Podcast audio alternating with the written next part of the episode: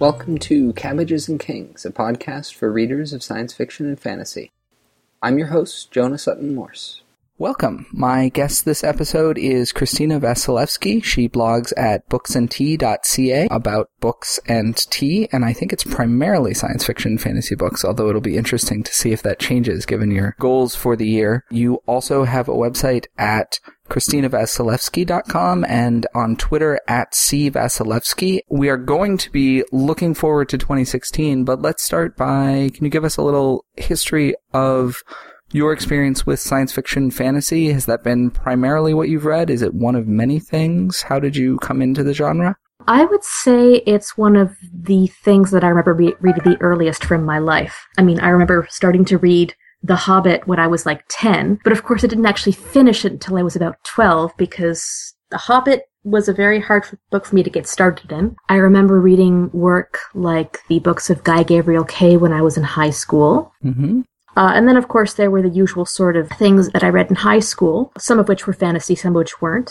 The big book that I can think of in terms of fantasy from high school would be uh, The Once and Future King. i remember trying that one a few times i don't know if i, I had- ever actually got through it I had to read it for grade 10 English, so a lot Okay. I've forgotten. I think that my big commitment to sci-fi and fantasy though occurred when I was in university and I started reading more of it because uh, my boyfriend at the time, who's now my husband, uh, took a course in science fiction and fantasy. So I read things through him like Neuromancer, Trouble and Her Friends, some work by David Allen Gardner, I think. the name rings a bell Yeah. Um, and then after I graduated, I read a lot of fantasy, and I think I really kicked up my fantasy reading in particular in maybe 2011, 2010, because that's when I start. Actually, I would say 2010, because that's when I really started listening to uh, fantasy podcasts like the Escape Artist podcasts, mm.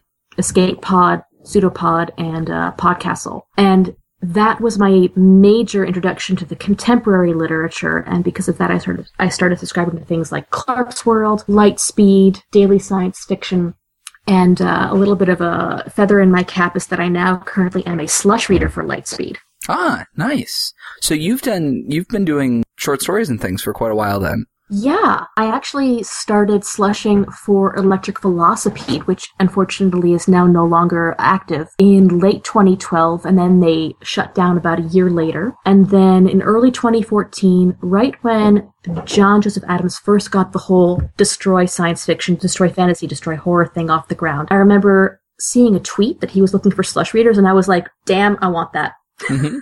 And I would say that around that time was also when I really first started reviewing books seriously because in 2012 I had made a commitment on my professional site, ChristinaVasilevsky.com, to review 40 books that year. And I actually did get that number. I was Okay. very proud of myself. And there was some nonfiction in there. There was some regular fiction or not fan- not speculative fiction in there, but the majority of it was fantasy fiction. So I remember in particular books like Seraphina by Rachel Hartman, uh, Redemption in Indigo by Karen Lord, which I love. i've had that recommended a couple of different times now Oh, it's just it's so fun. It's such a such a funny, canny voice.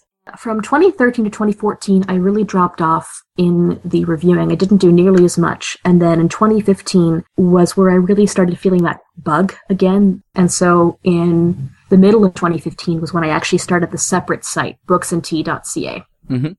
And uh, for those of you who are wondering about the ant tea, I have a fuck ton of tea in my house.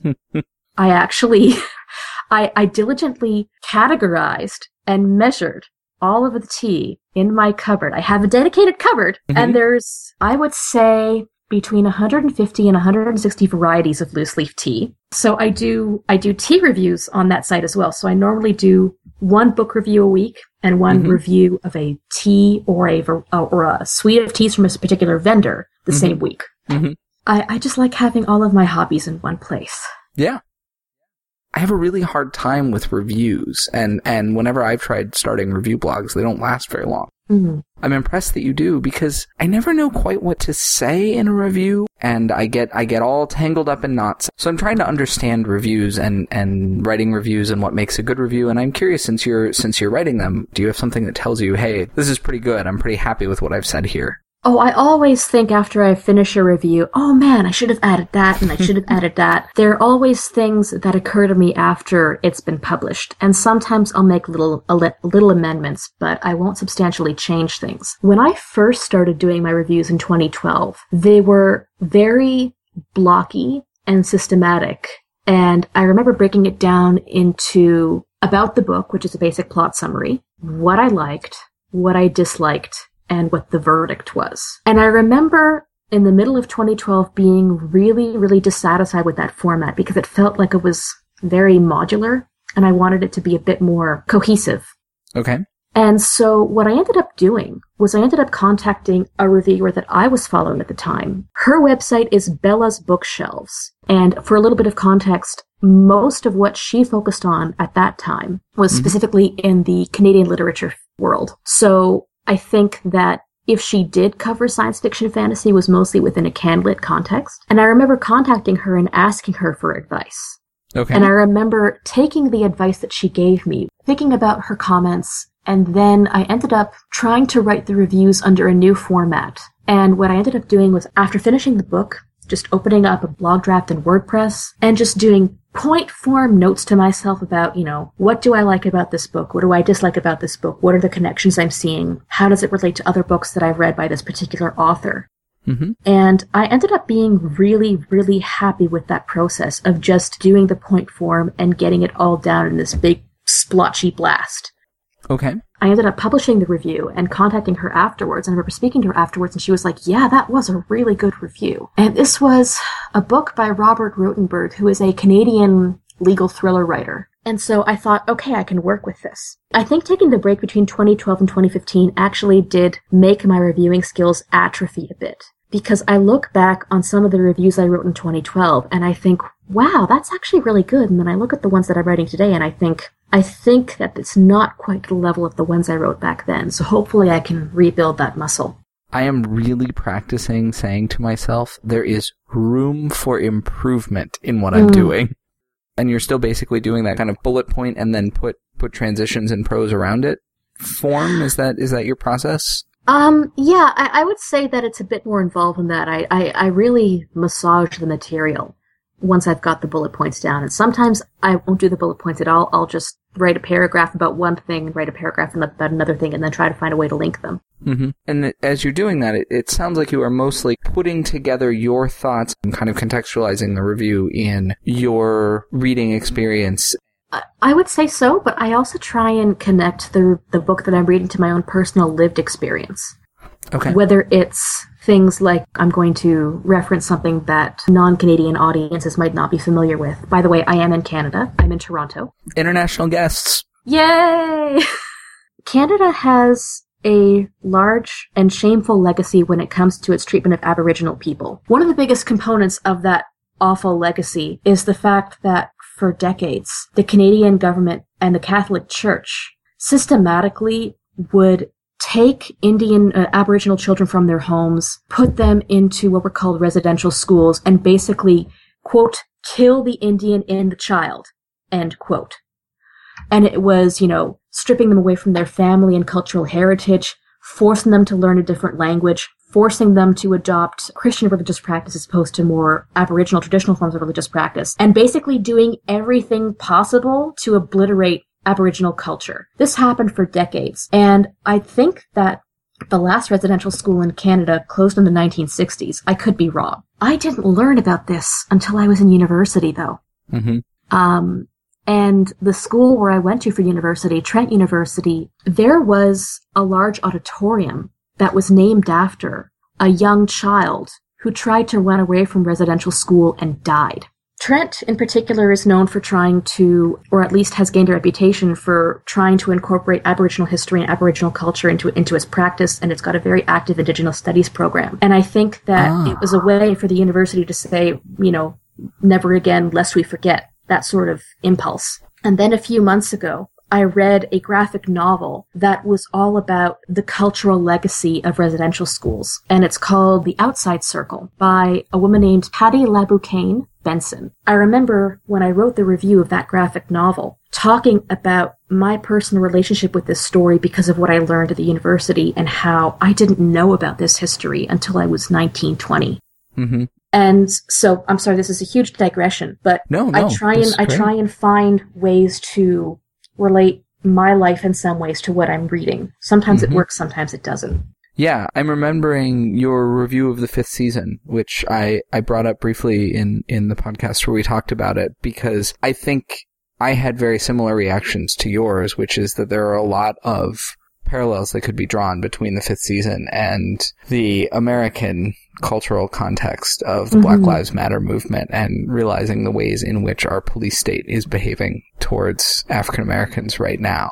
hmm Is there more we should say about reviews and your thoughts about them and, and how you approach them? Yeah, I would say that there are some reviewing organizations or individuals that I would love to be able to approach their skill one day. Say, for example, the Strange Horizons uh, website. Their Mhm. book reviews are incredibly They really are. in depth and articulate and also very academic. And I feel that they bring a literature criticism focus that I currently don't have in my reviews.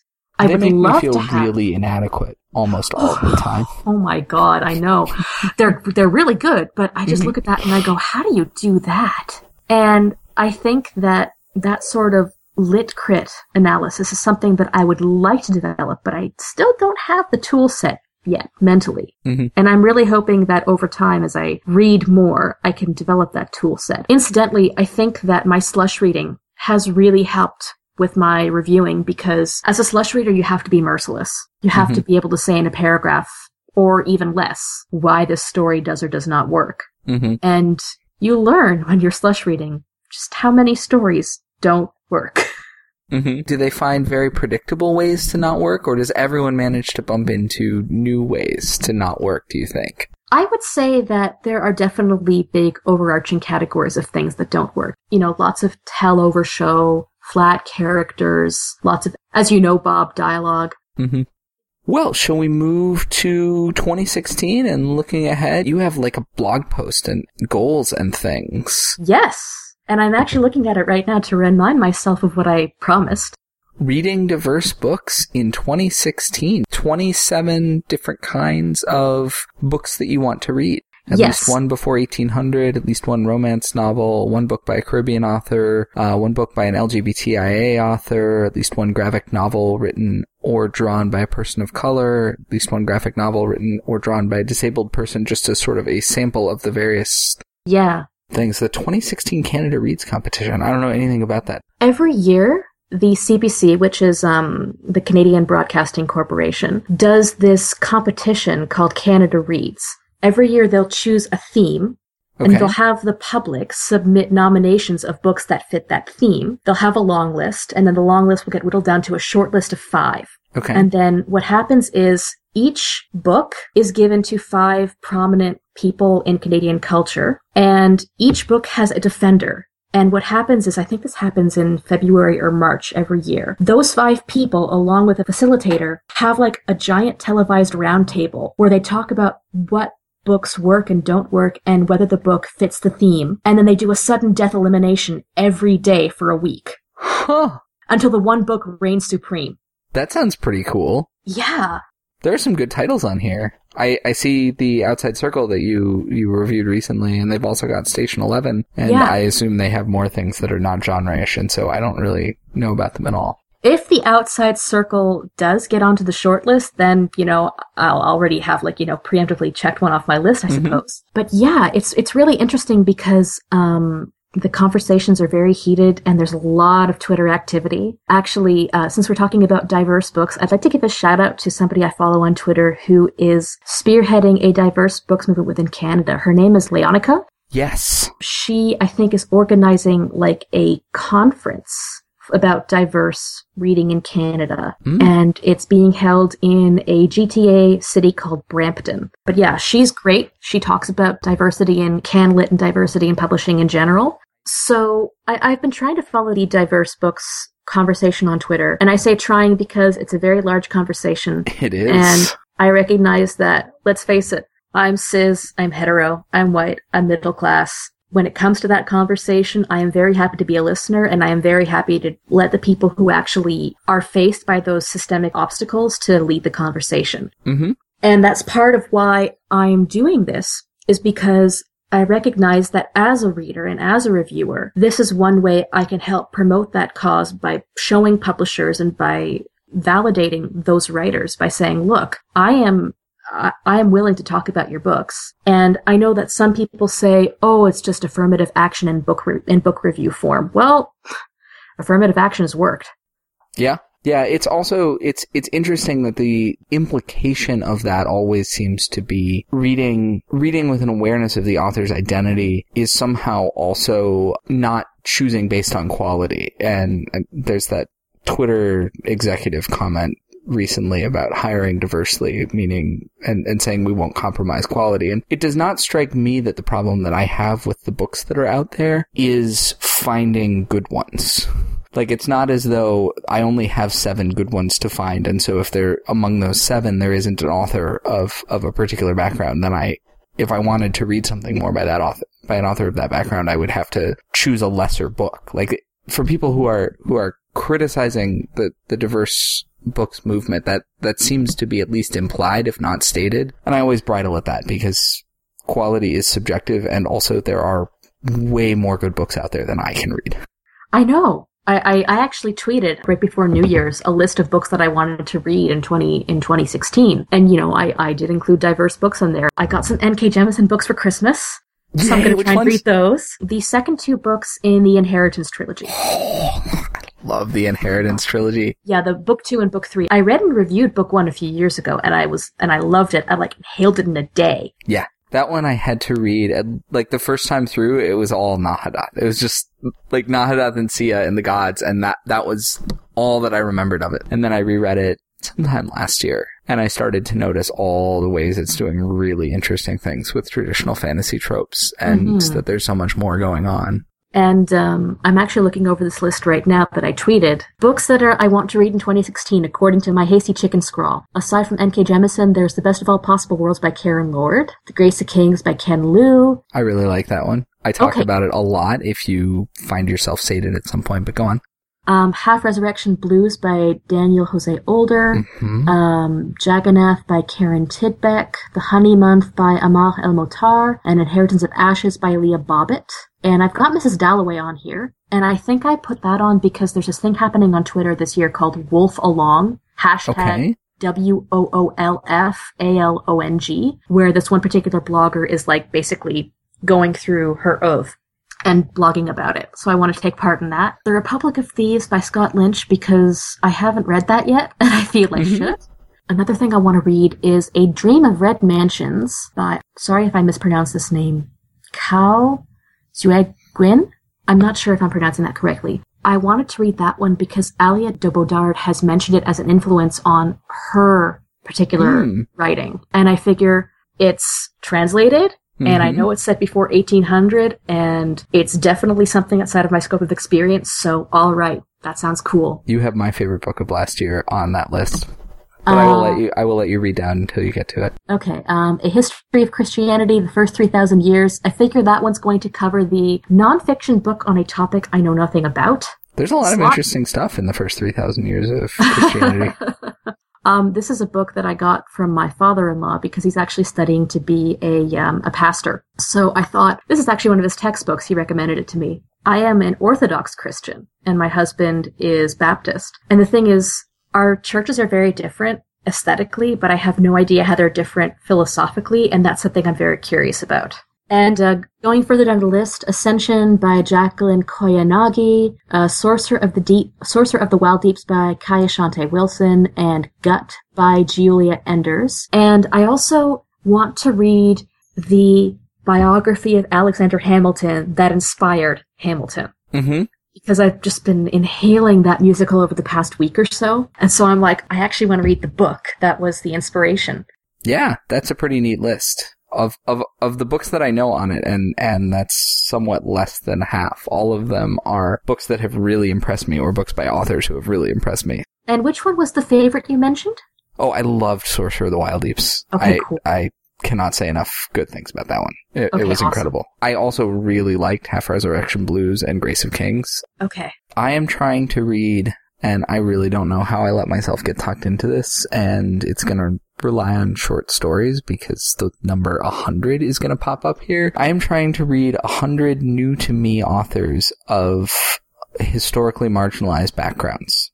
Interesting. Renee started the challenge. She's trying to read 100 new to her authors who are women. And I, I am interested in reading books by authors of diverse backgrounds and books by women. And I have also found that I really want to explore East Asia and Southeast Asia. And I want to explore stories by people from the African diaspora. And so I said, Mhm. okay, I'm going to change things slightly to historically marginalized backgrounds because I think it'll be a little bit easier to find enough intersection between my interests and and stories and I'm I'm letting myself do stories and essays as well as novels because I I do not read 100 books a year.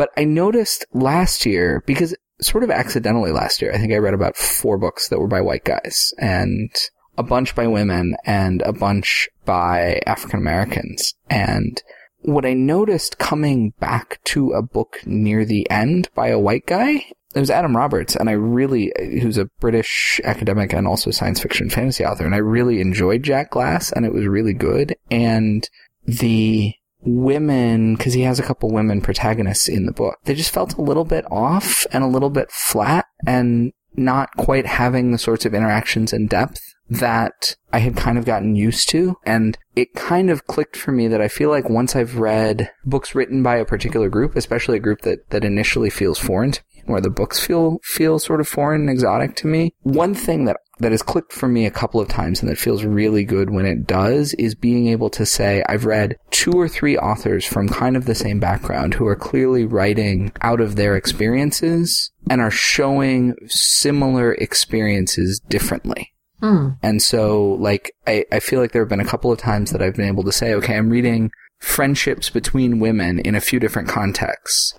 And I'm reading them presented a little bit differently. And it, it's never been to the point that I could kind of clearly articulate that, but, but at least that's been there. And so that's another thing about, about reading diversely for me is I feel like if I can push myself to read enough that's not what I'm used to and what I grew up on and, you know, white guys coming out of a middle class upbringing kind of like mine, I feel like that helps even when I'm going back to reading reading things by authors who are not from historically marginalized groups. I feel like it it helps and enhances my reading of them. hmm So I'm looking forward to seeing if I can push myself further so that when I come back, because I, I have this year I'm going I'm I'm going to read Max Gladstone. I'm so impressed by his blog posts that I'm just I'm going to read at least at least one of his books, and so I'm not I'm not only going to be reading new to me authors and and groups authors from historically marginalized backgrounds. But anyway, I've I've digressed a lot. Max Gladstone. Um, I've read Three Parts Dead. I have Two Serpents Rise. I started to read it a while back, and I just stalled on it for some reason. So maybe I should go back and add it to, add that to my 2016 list. But um, Three Parts Dead. Mhm. You would not believe how happy I was to know that the book,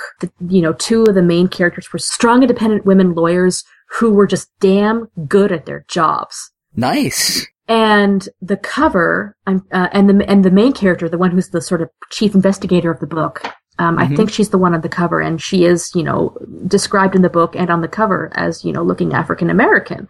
Mhm. So yeah, I I would argue that Max Gladstone definitely is a bit more au courant on that sort of thing than other authors are. I really like what I've read of his work because it combines a lot of the bureaucratic stuff of more legal thrillers Mhm. with the fantasy elements. And I just love the idea of actually taking the boring red tape of the corporate world and putting it in an urban fantasy setting. It, it adds this level of satire, which I love.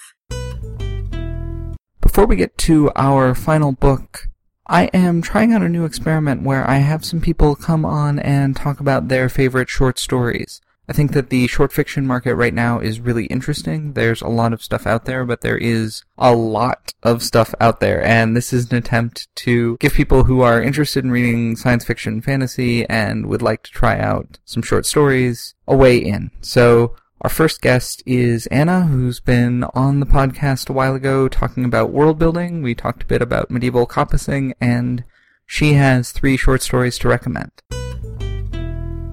This is Anna, also known as Forest of Glory, here to talk about short fiction. So I'm going to re- recommend three short stories that have themes of intergenerational conflict. The first one is The House of Aunts by Zen Cho. This is a teenage vampire romance set in Malaysia where the heroine has to deal with her six aunts. It's just a really lovely story. I like the way the aunts and heroine interact. Cho has a great voice. She really nails the little details that sort of make the story pop for me.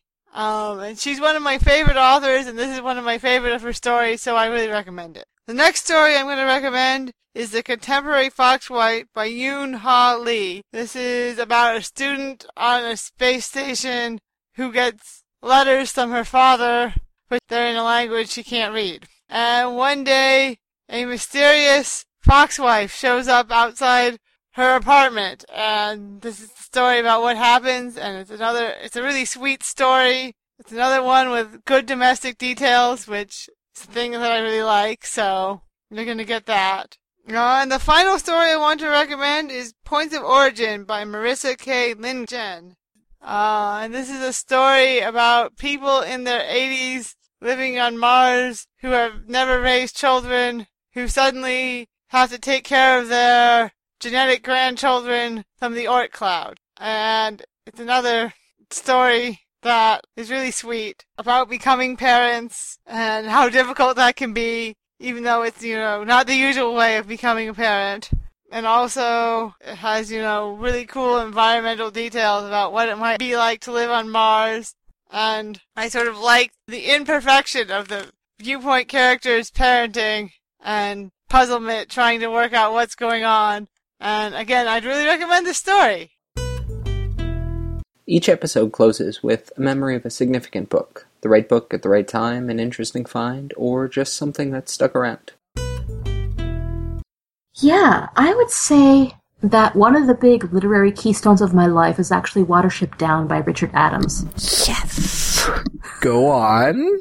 It was one of those books, like The Hobbit, where it took me a few years and a few attempts to actually finish it. I remember starting to read it when I was 10 or so. And I, for the first few times I tried reading it, I never got farther than when the rabbits reach Cowslip's Warren. And then when I was 12, I just powered through and it was so different and so unusual and so good. And looking back over it now, I'm just sort of in awe that he was even able to get this book published because in reality, what the story is, is it's retelling the founding of Rome and the rape of the Sabine women with bunnies.